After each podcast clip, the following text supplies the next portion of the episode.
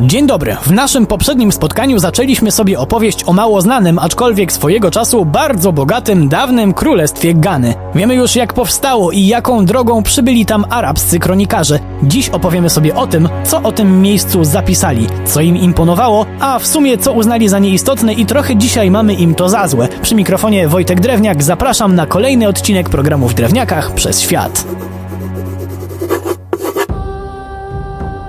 Może profilaktycznie przypomnę, że królestwo Gany leżało w zachodniej Afryce i było strasznie zamożne z uwagi na ogrom zalegającego tam złota. Na nasze szczęście przy okazji licznych kontaktów handlowych zawitał tam bagdacki geograf Ibn Haukal, autor ówczesnego geograficznego bestsellera pod tytułem Księga Dróg i Prowincji. Z tej właśnie publikacji dowiadujemy się, że stojący na czele państwa władca miał władzę absolutną. Był najwyższym wodzem, sędzią i kapłanem też. Co prawda miał jakieś tam ciało doradcze, ale nikt nie miał złudzeń, że mogą oni króla do czegokolwiek zmusić. Niestety dla władców, którzy najchętniej każdą decyzję podejmowaliby sami, w miarę rozrastania się królestwa musieli oni część swoich kompetencji oddać zarządcom prowincji. Ale cały czas pilnowano, żeby ci, nazwijmy to wojewodowie, nie poczuli się zbyt potężni.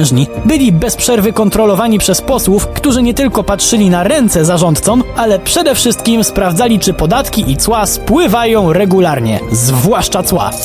Tylko moment, bo czy to przypadkiem nie działa w ten sposób, że jak się przygrzmoci za duże cła, to nikt nie chce prowadzić z takim państwem handlu? Niby tak, ale władcy Gany czuli się takimi monopolistami, jeśli chodzi o złoto, że bezlitośnie nakładali wysokie cła zarówno na wjeździe, jak i na wyjeździe z towarami.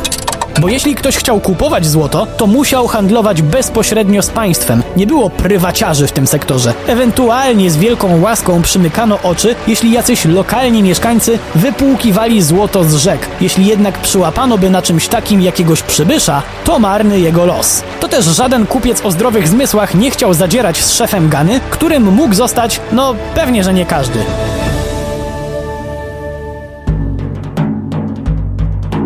Czyli co, klasyczne dziedziczenie z ojca na syna? No właśnie nie. To był w sumie dość nietypowy system. Otóż panem Złotego Królestwa zostawał po śmierci poprzedniego najstarszy syn jego najstarszej siostry.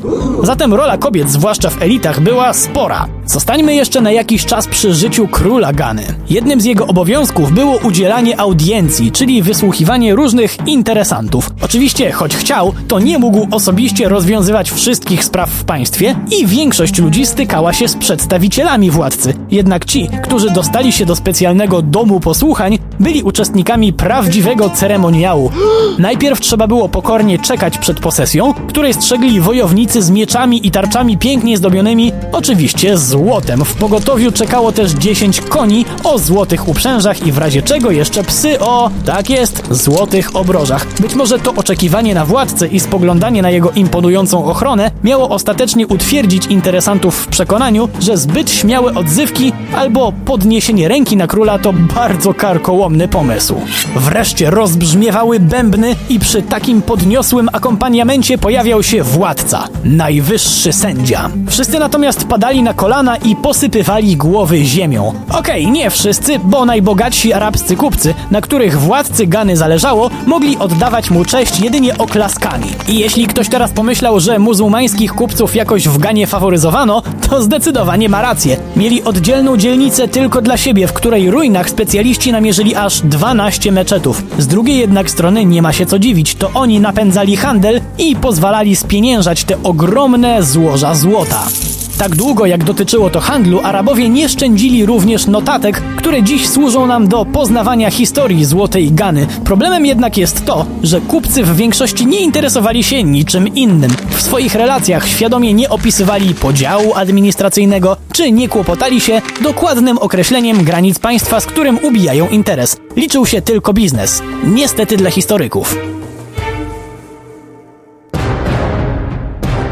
Przyszedł jednak czas, kiedy w Złotej Ganie muzułmańscy przybysze zaczęli kojarzyć się nie tylko z miłymi panami, z którymi robi się spoko interesy. W 1061 roku powstało państwo Almorawidów. Zajęło ono Półwysep Iberyjski i północno-zachodnią Afrykę, a kolejnym krokiem miało być przejęcie złotych szlaków handlowych. Rozpoczęła się święta wojna, która zakończyła się zwycięstwem najeźdźców w 1076, czyli całkiem szybko jak na taką potęgę jak Gana ktoś mógłby pomyśleć. Niby tak, ale nie do końca, bo przez poprzednie lata zmiany klimatyczne bardzo dały się złotemu państwu we znaki. Podupadło rolnictwo i hodowla, a bez nich to kaplica, nawet jak ma się całe góry złota.